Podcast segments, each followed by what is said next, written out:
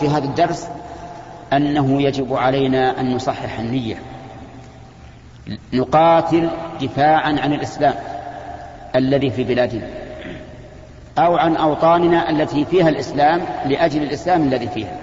أما أن نقاتل من أجل الوطن فقط لأنه ترابنا وأنه مسقط رؤوسنا وما أشبه ذلك فهذا قتال جاهلي لا خير فيه ومن قتل فيه فليس من الشهداء.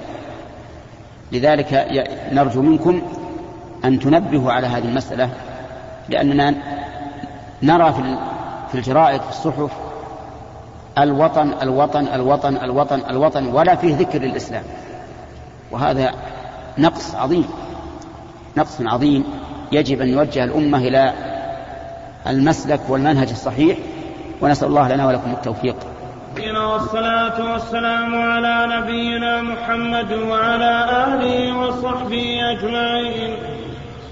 قال رحمه الله تعالى وعن أبي بكرة نفي بن الحارث الثقفي رضي الله عنه أن النبي صلى الله عليه وسلم قال إذا التقى المسلمان بسيفيهما فالقاتل والمقتول في النار. قلت يا رسول الله هذا القاتل فما بال المقتول؟ قال إنه كان حريصا على قتل صاحبه متفق عليه. بسم الله الرحمن الرحيم. قال المؤلف رحمه الله تعالى فيما نقله عن أبي قتادة نفيع بن الحارث رضي الله عنه. أن النبي صلى الله عليه وسلم قال إذا التقى المسلمان بسيفيهما فالقاتل والمقتول في النار. إذا التقى المسلمان يعني يريد كل واحد منهما أن يقتل الآخر فسل عليه السيف. وكذلك لو أشهر عليه السلاح البندقية أو غير ذلك مما يقتل كحجر ونحوه فذكر السيف هنا على سبيل التمثيل وليس على سبيل التعيين بل إذا التقى المسلمان بأي. بأي وسيلة يكون بها القتل فقتل أحدهما الآخر فالقاتل والمقتول في النار والعياذ بالله القاتل في النار والمقتول في النار فقال أبو قتادة للنبي صلى الله عليه وسلم هذا القاتل يعني أن كونه في النار واضح لأنه قتل نفسا مؤمنة متعمدا والذي يقتل نفسا مؤمنة متعمدا بغير حق فإنه في نار جهنم. قال الله تعالى ومن قتل مؤمنا متعمدا فجزاؤه جهنم خالدا فيها وغضب الله عليه ولعنه وأعد له عذابا عظيما. فأبو قتادة رضي الله عنه قال للنبي صلى الله عليه وسلم هذا القاتل. وهذه الجملة هي ما يعرف في باب المناظرة بالتسليم يعني سلمنا أن القاتل في النار فما بال المقتول؟ كيف يكون في النار؟ وهو مقتول. فقال النبي صلى الله عليه وسلم لأنه كان حريصا على قتل صاحبه. فهو حريص على أن يقتل صاحبه. ولهذا جاء بآلة القتل. ليقتله ولكن تفوق عليه الآخر فقتله. فيكون هذا والعياذ بالله بنية القتل وعمله السبب الموصل للقتل يكون كأنه قاتل.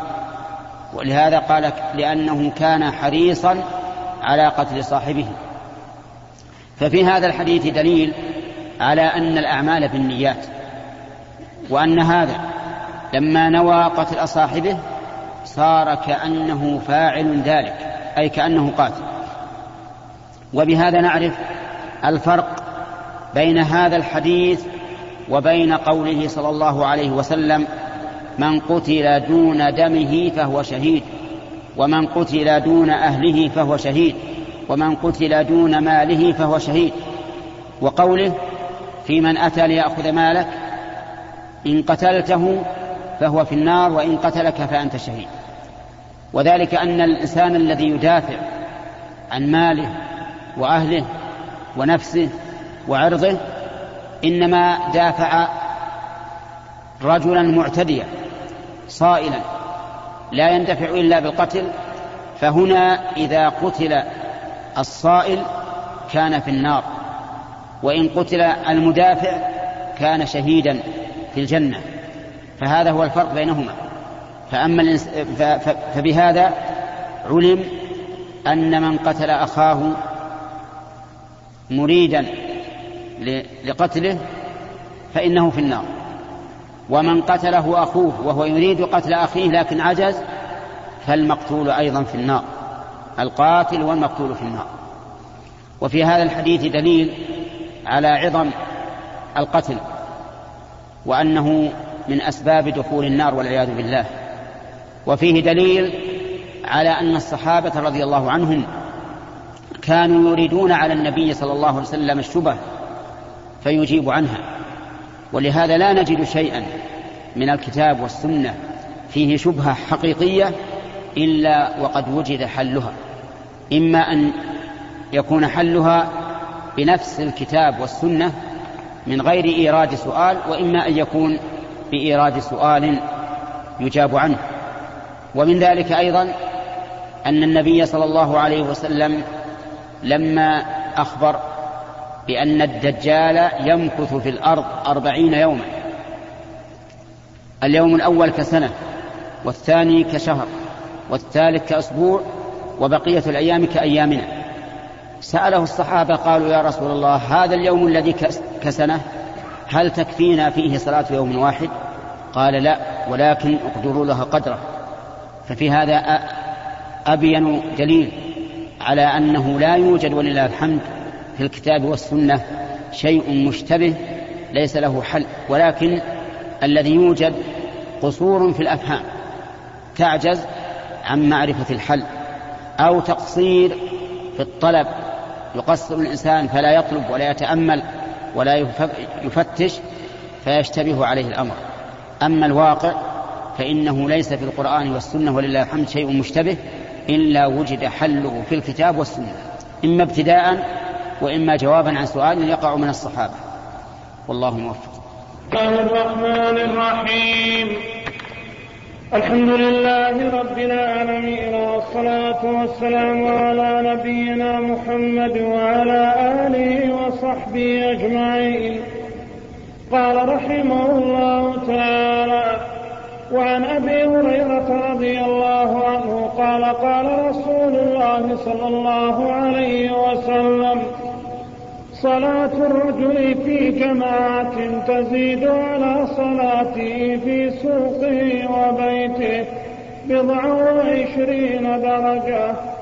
وذلك أن أحدهم إذا توضأ فأحسن الوضوء ثم أتى المسجد لا يريد إلا الصلاة. لا ينهز إلا الصلاة لم يخط خطوة إلا رفع له بها درجة وحط عنه بها خطيئة حتى يدخل المسجد. فإذا دخل المسجد كان في الصلاة ما كانت الصلاة هي تحمسه. والملائكة يصلون على يصلون على أحدكم ما دام في مجلسه ما دام في مجلسه الذي صلى فيه. يقولون اللهم ارحمه اللهم اغفر له اللهم تب عليه. ما لم يؤذ فيه ما لم يحدث فيه. متفق عليه. وهذا لفظ مسلم. وقت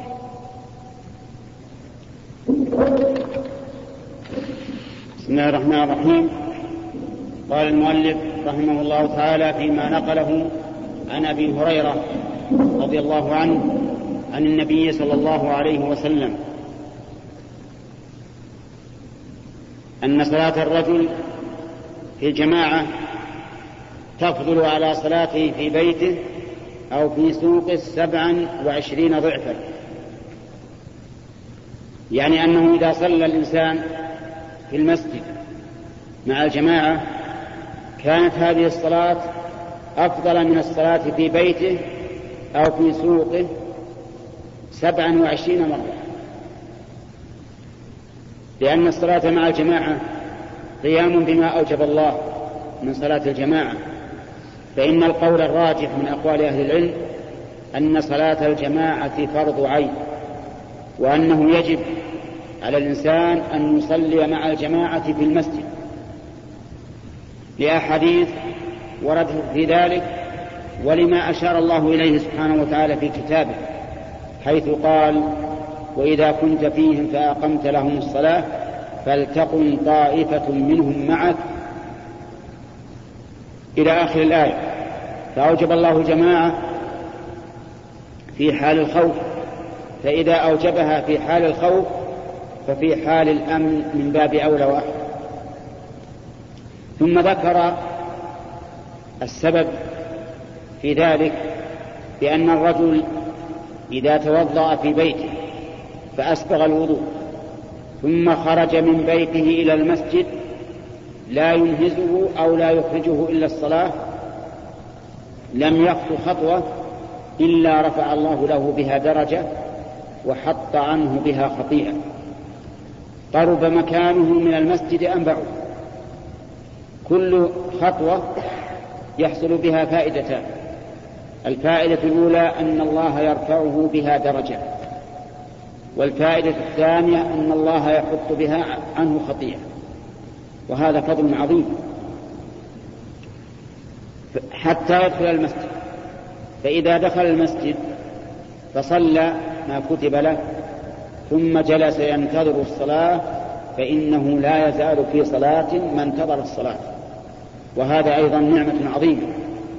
لو لو بقي منتظرا للصلاة مدة طويلة وأنت جالس لا تصلي بعد أن صليت تحية المسجد وما شاء الله فإنك فإنه يحسب لك أجر الصلاة. لا يزال في صلاة من انتظر الصلاة. هناك أيضا شيء رابع أن الملائكة تصلي عليه ما دام في مجلسه الذي صلى فيه. تقول اللهم صل عليه اللهم اغفر له اللهم ارحمه اللهم تب عليه. وهذا أيضا فضل عظيم لمن حضر بهذه النية وبهذه الأفعال. والشاهد من هذا الحديث قوله ثم خرج من بيته إلى المسجد لا يخرجه إلا الصلاة فإنه يدل على اعتبار النية لحصول هذا الأجر العظيم. أما لو خرج من بيته لا يريد الصلاة فإنه لا يكتب له هذا الأجر. مثل أن يخرج من بيته إلى دكانه فلما أذن ذهب يصلي فإنه لا يحصل على هذا الأجر. لأن الأجر إنما يحصل لمن خرج من البيت لا يخرجه إلا الصلاة. لكن ربما يكتب له الأجر من حين أن ينطلق من دكانه أو من مكان بيعه وشرائه إلى أن يصل المسجد. ما دام انطلق من هذا المكان وهو على طهارة. والله موفق.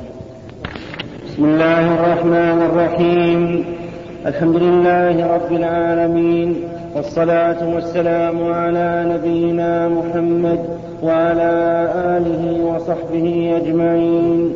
نقل المؤلف رحمه الله تعالى عن ابن عباس رضي الله عنهما عن النبي صلى الله عليه وسلم فيما يرويه عن ربه عز وجل أنه قال إن الله كتب الحسنات والسيئات ثم بين ذلك فمن هم بحسنة فلم يعملها.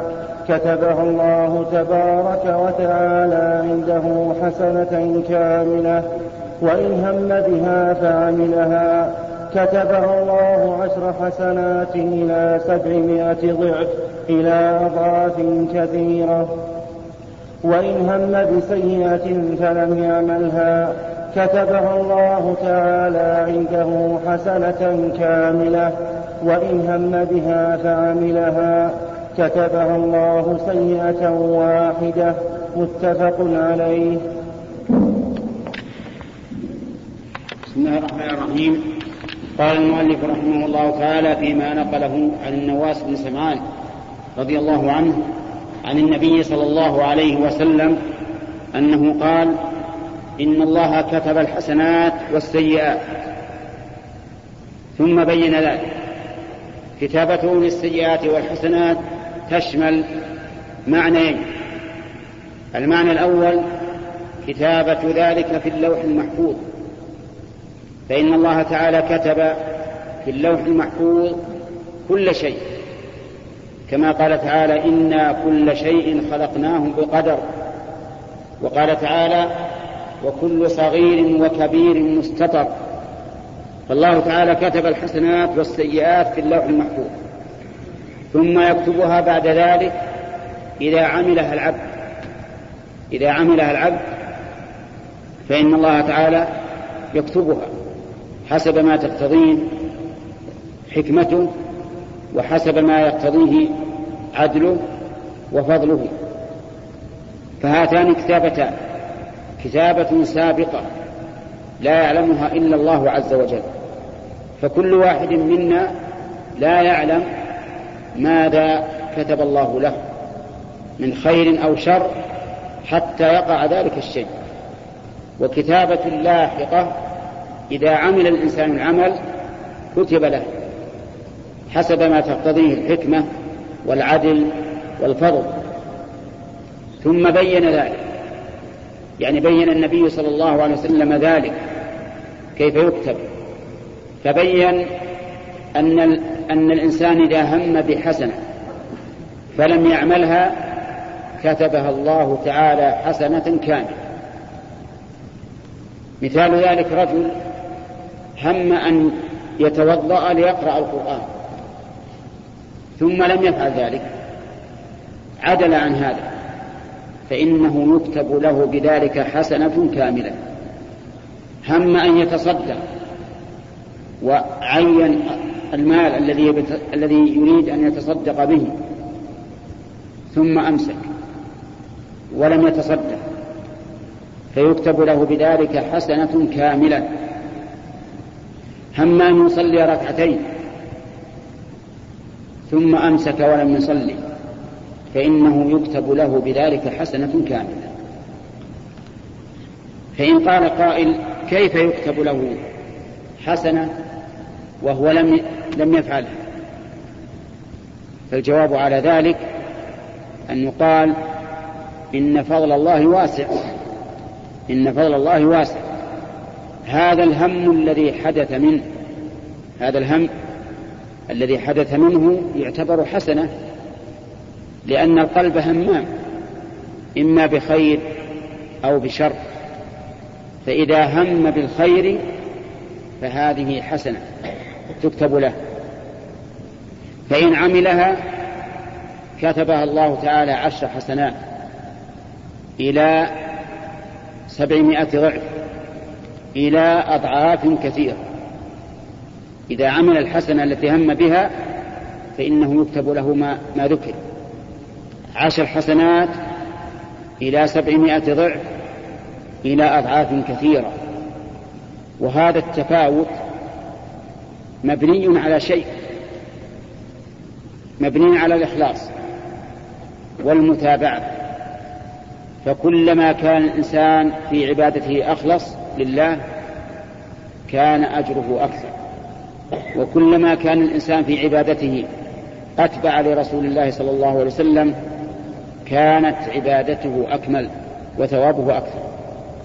فالتفاوت هذا يكون بحسب الإخلاص والمتابعة بحسب الإخلاص لله والمتابعة لرسول الله صلى الله عليه وسلم.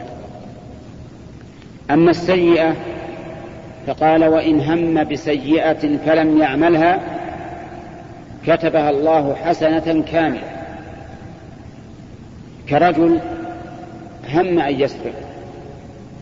ولكن ذكر الله عز وجل فأدركه خوف الله فترك السرقة فإنه يكتب له بذلك حسنة كاملة حسنة كاملة لأنه ترك فعل المعصية لله فأثيب على ذلك. كما جاء هذا مفسرا في لفظ آخر قال لأنه تركها من جراء أي من أجله. هم أن يفعل منكرا كالغيبة مثلا. هم أن يغتاب أحدا ويتكلم في عرضه ولكنه ذكر أن هذا محرم فتركه. تركه لله فإنه يعطى على ذلك حسنة كاملة. فإن عمل السيئة كتبت سيئة واحدة فقط. لا تزيد. لقول الله تعالى من جاء بالحسنة فله عشر أمثالها ومن جاء بالسيئة فلا يجزى إلا مثلها وهم لا يظلمون. هذا الحديث كما سمعتم فيه دليل, فيه دليل على اعتبار النية وأن النية قد توصل صاحبها إلى الخير. وسبق لنا أن الإنسان إذا نوى الشر وعمل العمل الذي يوصل إلى الشر ولكنه عجز عنه فإنه يكتب عليه إثم الفاعل كما سبق في في من التقيا بسيفيهما من المسلمين. إذا التقى المسلمان بسيفيهما فالقاتل والمقتول في النار. قالوا يا رسول الله هذا القاتل فما بال المقتول؟ قال لأنه كان حريصا على قتل صاحبه. والله موفق. الصلاة والسلام على نبينا محمد وعلى آله وصحبه أجمعين. نقل المؤلف رحمه الله تعالى عن عبد الله بن عمر رضي الله عنهما قال سمعت رسول الله صلى الله عليه وسلم يقول انطلق ثلاثة نفر ممن كان قبلكم حتى آواهم المبيت إلى غار فدخلوه فانحدرت صخرة من الجبل فسدت عليهم الغار.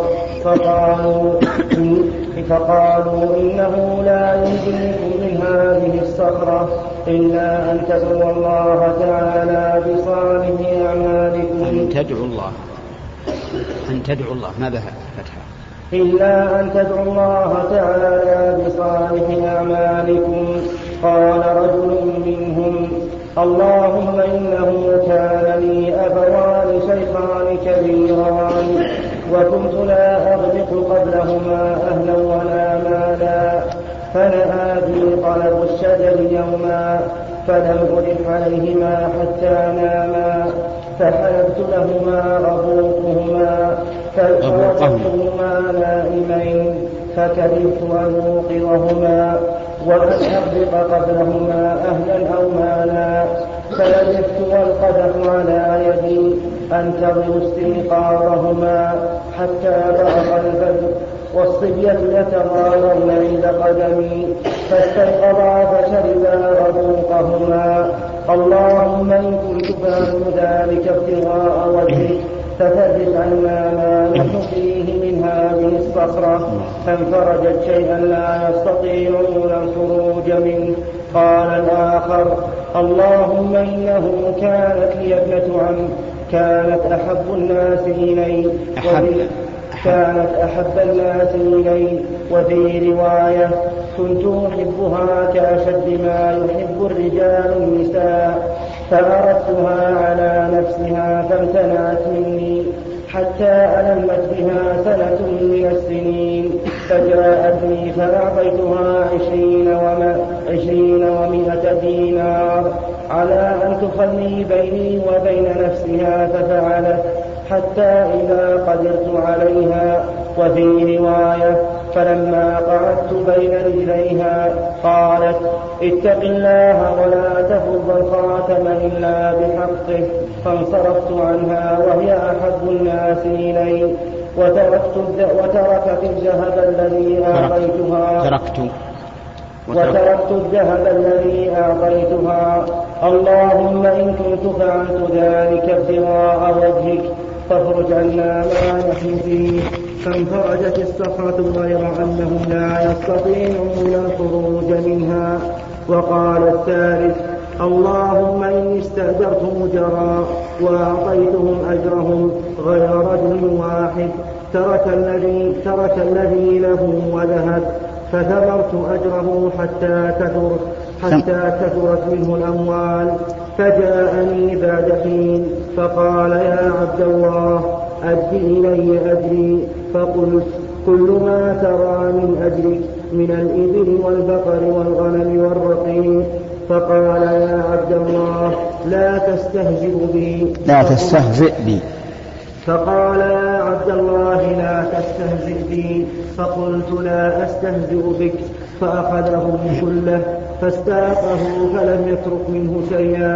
اللهم إن كنت فعلت ذلك ابتغاء وجهك فاخرج عنا ما نحن فيه. فانفرج الصخرة فخرجوا يمشون. متفق عليه. بسم الله الرحمن الرحيم. قال المؤلف رحمه الله تعالى فيما نقله عن عبد الله بن عمر رضي الله عنهما. أنه سمع النبي صلى الله عليه وسلم يقول انطلق ثلاثة نفر يعني ثلاثة رجال فآواهم المبيت فدخلوا في غار يعني ليبيتوا فيه والغار هو ما يكون في الجبل مما يدخله الناس يبيتون فيه أو يتضللون فيه عن الشمس أو ما أشبه ذلك. فهم دخلوا حين آواهم المبيت إلى هذا الغار. فتدحرجت عليهم صخرة من من الجبل حتى سدت عليهم باب الغار. ولم يستطيعوا أن يزحزحوها لأنها صخرة كبيرة. فرأوا أن يتوسلوا إلى الله سبحانه وتعالى بصالح أعمالهم. فذكر أحدهم بره التام بوالديه. وذكر الثاني عفته التامة وذكر الثالث ورعه ونصحه أما الأول يقول إنه كان له أبوان شيخان كبيران. وكنت لا أقبض قبلهما أهلا ولا مالا. الأهل يعني مثل الزوجة والأولاد والمال مثل الأرقة وشبهه. وكان له غنم فكان يسرح فيها ثم يرجع في آخر النهار ويحلب الغنم ويعطي أبويه الشيخين الكبيرين ثم يعطي بقية أهله وماله. يقول فنأى بي طلب الشجر ذات يوم. يعني أبعد بي طلب الشجر يعني الشجر الذي رعاه فرجع فوجد أبويه قد ناما فنظر هل يسقي أهله وماله قبل أبويه أو ينتظر حتى يستيقظ الأبوان؟ فرجح هذا يعني أنه بقي فأمسك الإناء بيده حتى برق الفجر. يعني حتى طلع الفجر وهو ينتظر استيقاظ أبويه. فلما استيقظا وشرب اللبن أسقى أهله وماله. قال اللهم إن كنت فعلت ذلك من أجلي فافرج عن من أجلك. اللهم إن كنت فعلت ذلك من أجلك فافرج عنا ما نحن فيه. يعني معناه اللهم إن كنت مخلصا في عمل هذا فعلته من أجلك فافرج عنا ما نحن فيه. وفي هذا دليل على الإخلاص. لله عز وجل في العمل وأن الإخلاص عليه مدار كبير في قبول العمل. فتقبل الله منه هذه الوسيلة وانفرجت الصخرة لكن انفراجا لا يستطيعون الخروج منه. وذكر بقية حديث الحديث في الرجل العفيف كامل العفة والرجل الأمين كامل الأمانة والله أعلم. العالمين والصلاة والسلام على نبينا محمد وعلى آله وصحبه أجمعين. قال رحمه الله تعالى في سياق حديث ابن عمر قال الآخر اللهم إنه كان ابنة عم كانت أحب الناس إلي وفي رواية كنت أحبها كأشد ما يحب الرجال النساء فأردتها على نفسها فامتنعت مني حتى ألمت بها سنة من السنين.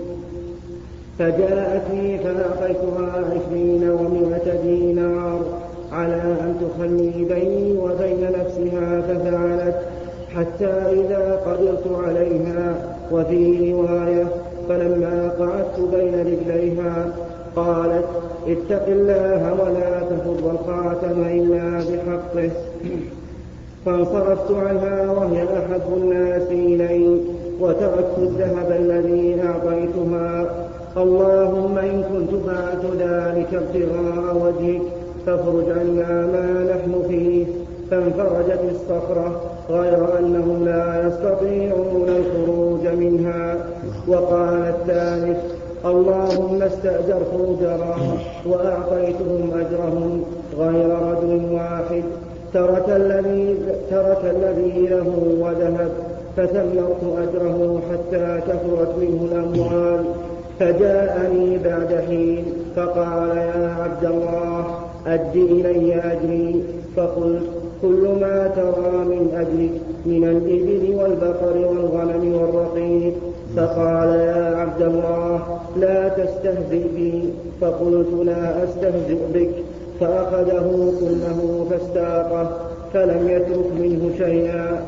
اللهم إن كنت فعلت ذلك ابتغاء وجهك فافرج عنا ما نحن فيه. فانفرجت الصخرة فخرجوا يمشون. متفق عليه. بسم الله الرحمن الرحيم. سبق لنا الكلام على أول هذا الحديث حديث عبد الله بن عمر عن النبي صلى الله عليه وسلم في قصة ثلاثة نفر. أوا أواهم المبيت إلى غار فدخلوا في الغار ينامون فيه ليقوموا في الصباح. فتدحرجت عليهم صخرة سدت باب الغار وعجزوا عنها. فتوسل كل واحد منهم بصالح من, من صالح أعماله.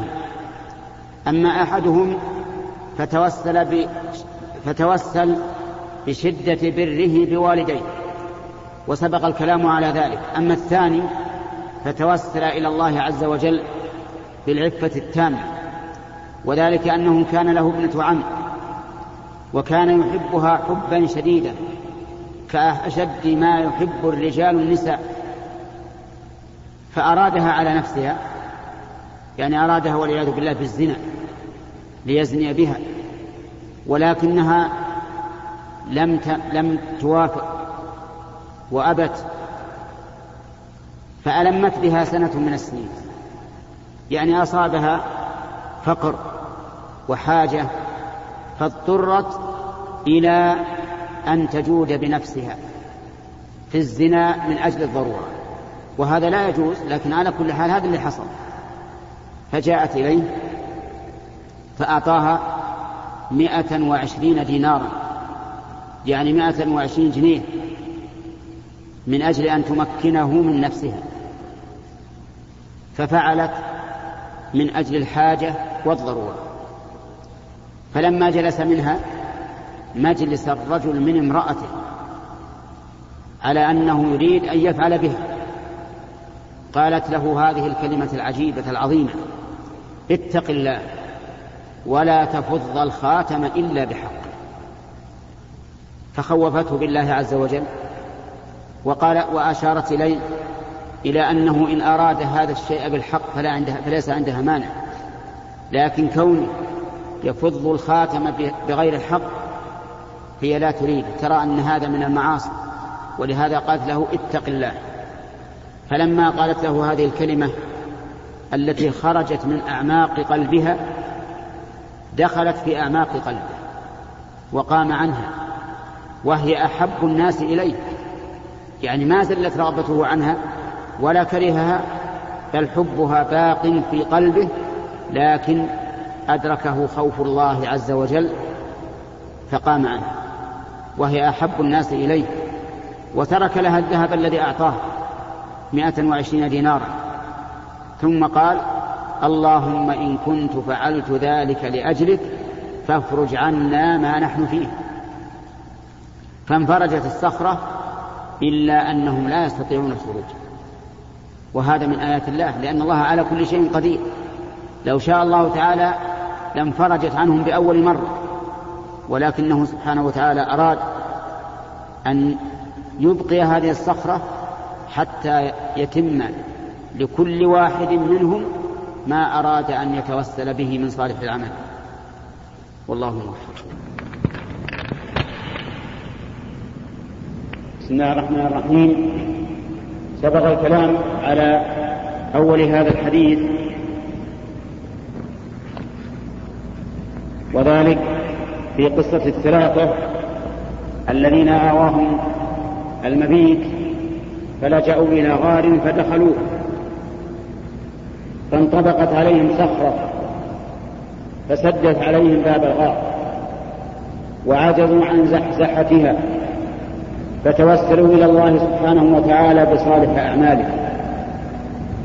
أما أحدهم فتوسل إلى الله بالبر التام بوالديه.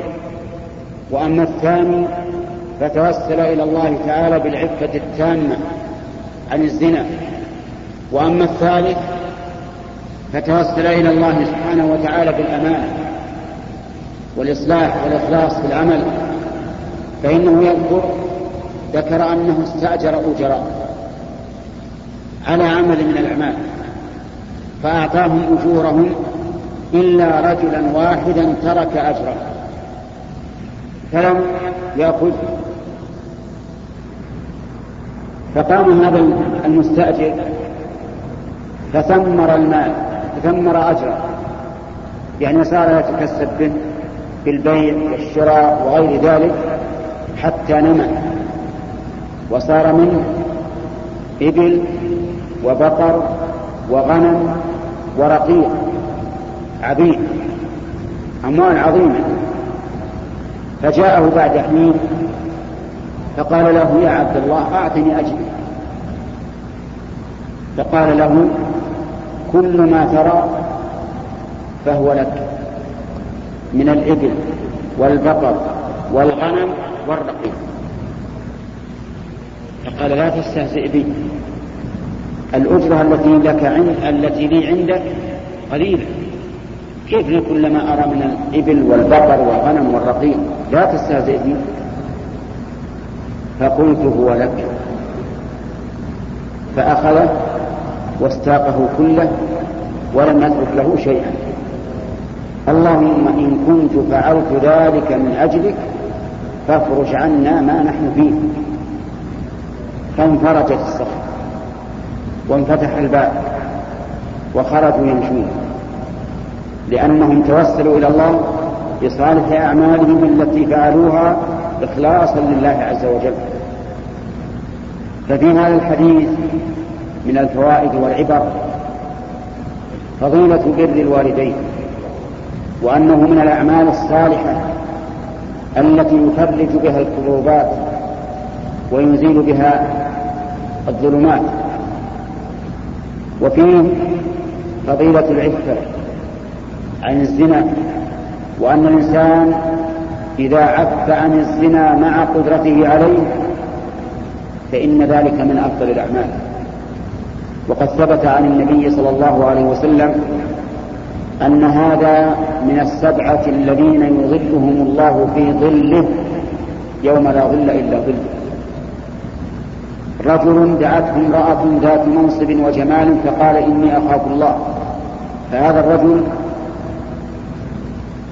مكنته هذه المرأة التي يحبها من نفسها فقام خوفا من الله عز وجل. ففيه فحصل عنده كمال العفة. فيرجى أن يكون ممن يظلهم الله في ظله يوم لا ظل إلا ظله. وفي هذا الحديث أيضا دليل على فضل الأمانة وإصلاح العمل للغير. فإن هذا الرجل بإمكانه لما جاءه الأجير أن يعطيه أجرته ويبقي هذا المال له. يعني يبقي الغنم الإبل والبقر والغنم والرقيق له ويقول أجرك أجرتك هذه ويعطيه شيئا آخر. لكن لأمانته وثقته وإخلاصه لأخيه ونصحه له أعطاه كل ما أثمر أجره. ومن فوائد هذا الحديث بيان قدرة الله عز وجل حيث إنه تعالى أزاح عنهم الصخرة بإذنه لم يأتي ويش يزيله ولم يأتي رجال يزحفوها وإنما هو أمر الله عز وجل. أمر الله أن تنحدر هذه الصخرة فتنطبق عليه ثم أمرها أن تنفرج عنه. والله سبحانه وتعالى على كل شيء قدير. وفيه من العبر أن الله تعالى سميع الدعاء فإنه سمع دعاء هؤلاء واستجاب لهم. وفيه أيضا من العبر أن الإخلاص من أسباب تفريج الكروبات لأن كل واحد منهم يقول اللهم إن كنت فعلت ذلك من أجلك فافرج عنا ما نحن فيه. أما الرياء والعياذ بالله والذي لا يفعل الأعمال إلا رياء وسمعة حتى يمدح عند الناس فإن هذا كالزبد يذهب جفاء. لا ينتفع منه ساق نسأل الله أن يرزقنا وإياكم الإخلاص له. الإخلاص هو كل شيء. لا تجعل عبادتك لا تجعل لأحد فيها نصيبا اجعلها كلها لله وحده حتى تكون مقبولة عند الله لأنه ثبت عن النبي صلى الله عليه وسلم فيما يرويه عن الله تعالى أنه قال أنا أغنى الشركاء عن الشرك من عمل عملا أشرك فيه معي غيري تركته وشركه. والله موفق. الحمد لله رب العالمين والصلاة والسلام على نبينا محمد وعلى آله وصحبه أجمعين. قال رحمه الله تعالى باب التوبة. قال التوبة واجبة من كل ذنب فإن كانت المعصية بين العبد وبين الله تعالى. لا تتعلق بحق آدمي فلها ثلاثة شروط. أحدها أن يقلع عن المعصية والثاني أن يندم على فعلها والثالث أن يعزم أن لا يعود إليها أبدا. فإن فقد أحد الثلاثة لم تصح توبته. أحد. فإن فقد. فإن فقد أحد الثلاثة لم تصح توبته وإن كانت المعصية تتعلق بآدمي فشروطها أربعة. هذه الثلاثة وأن يبرأ من حق صاحبها فإن كانت مالا أو نحوه رده إليه وإن كان حد قلب ونحوه مكنه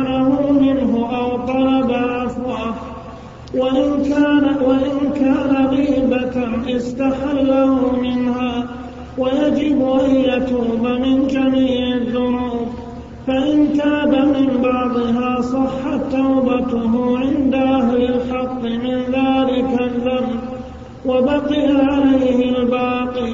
وقد تظاهرت دلائل الكتاب والسنة وإجماع الأمة على وجوب التوبة. قال الله تعالى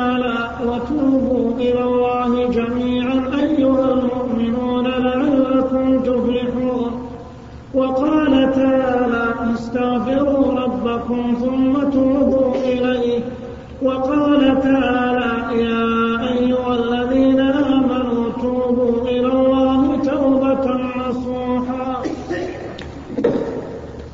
بسم الله الرحمن الرحيم. قال المؤلف رحمه الله تعالى باب التوبة. التوبة من تاب يتوب إذا رجع وهي الرجوع من معصية الله تعالى إلى طاعته وأعظمها وأوجبها التوبة من الكفر إلى الإيمان. قال الله تعالى قل للذين كفروا إن ينتهوا يغفر لهم ما قد سلف. ثم يليه يليها التوبة من الكبائر من كبائر الذنوب. ثم المرتبة الثالثة التوبة من صغائر الذنوب. والواجب على المرء أن يتوب إلى الله سبحانه وتعالى من كل ذنب. وللتوبة شروط ثلاثة كما قال المؤلف رحمه الله ولكنها بالتتبع تبلغ إلى خمسة. الشرط الأول الإخلاص لله بأن يكون بأن يكون قصد الإنسان بتوبته وجه الله عز وجل وأن يتوب الله عليه ويتجاوز عما فعل من المعصية.